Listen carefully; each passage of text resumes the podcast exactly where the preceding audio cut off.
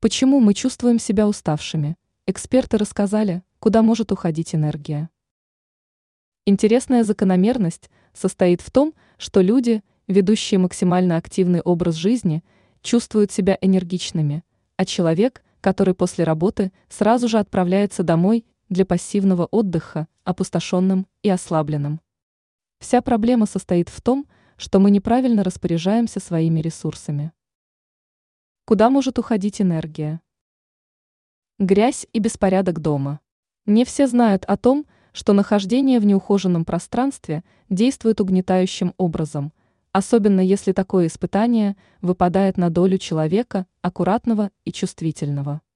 Лучше сразу же навести уборку и восстановить свой энергетический потенциал. Соцсети. Данной возможностью следует пользоваться с умом.